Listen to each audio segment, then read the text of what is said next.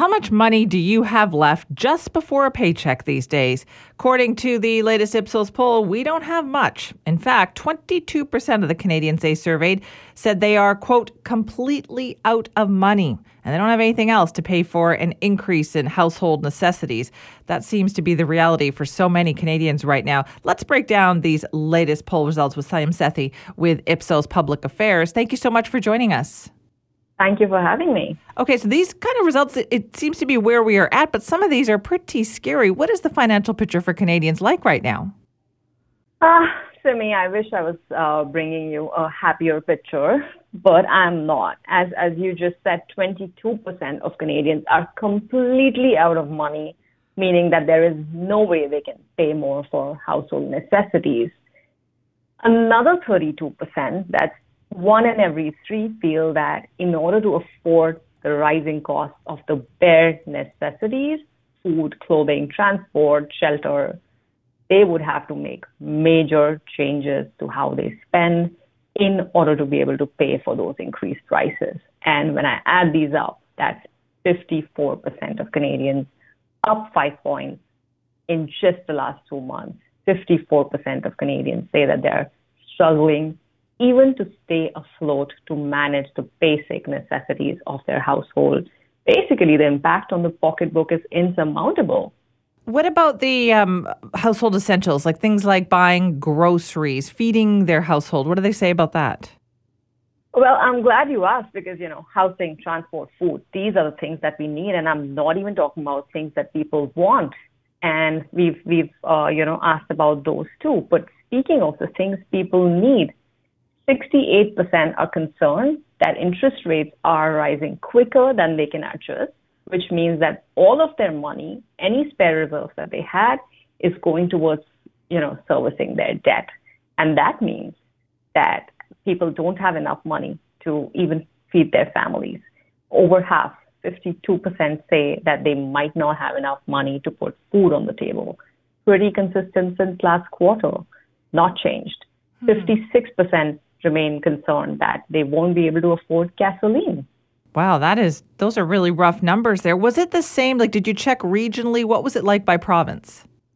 Well, I can tell you that uh, from east to west, Canadians are feeling the pinch. Uh, there aren't, you know, much differences that we see across indicators um, when we look at different provinces. But some groups are uh, you know, better equipped to weather the storm than uh, others. But that does not depend on where you are. It depends on who you are. Um, and we see that, you know, if you're a parent, uh, if you have the more kids you have in the family, the more mouths to feed, the harder it gets. Lower income Canadians, younger age groups, these are the people who don't have, you know, those rainy day reserves to tap into. They have literally no safety net left to fall back on. And the gender gap is very, very evident as well.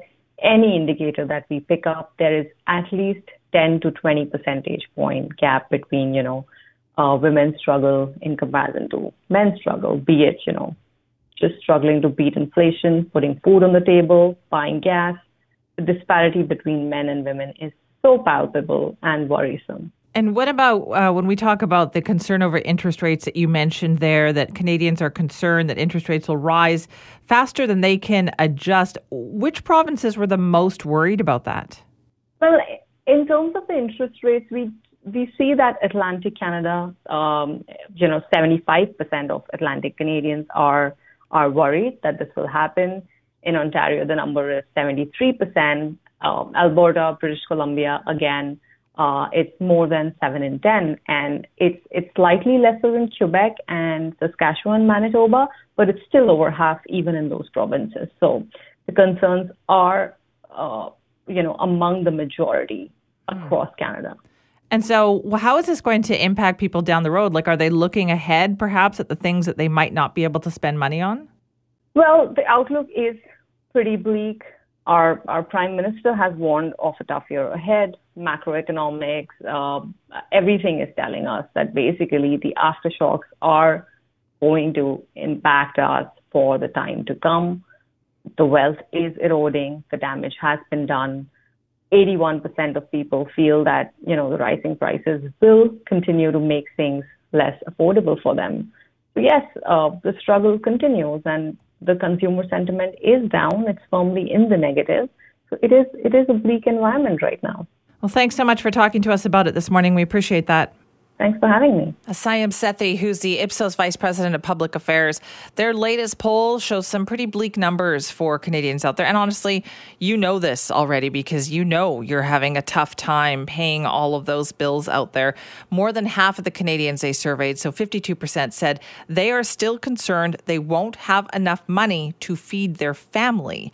And there's not much of an improvement on that number since they polled people on that question in November. Uh, women with kids age age 18 to 34 were among those most likely to feel that way. And also, about half of Canadians also said, you know what, they're not going anywhere this summer. They probably won't be able to afford that.